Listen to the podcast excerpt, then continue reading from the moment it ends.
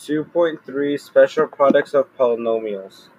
The square of a binomial pattern is found by either distributing the first term to the other parentheses. The second method is to either square the first or second term, then multiply the terms by 2.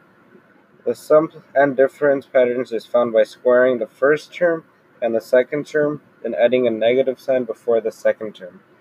3, 3x plus 5 squared would be 9x squared minus 25.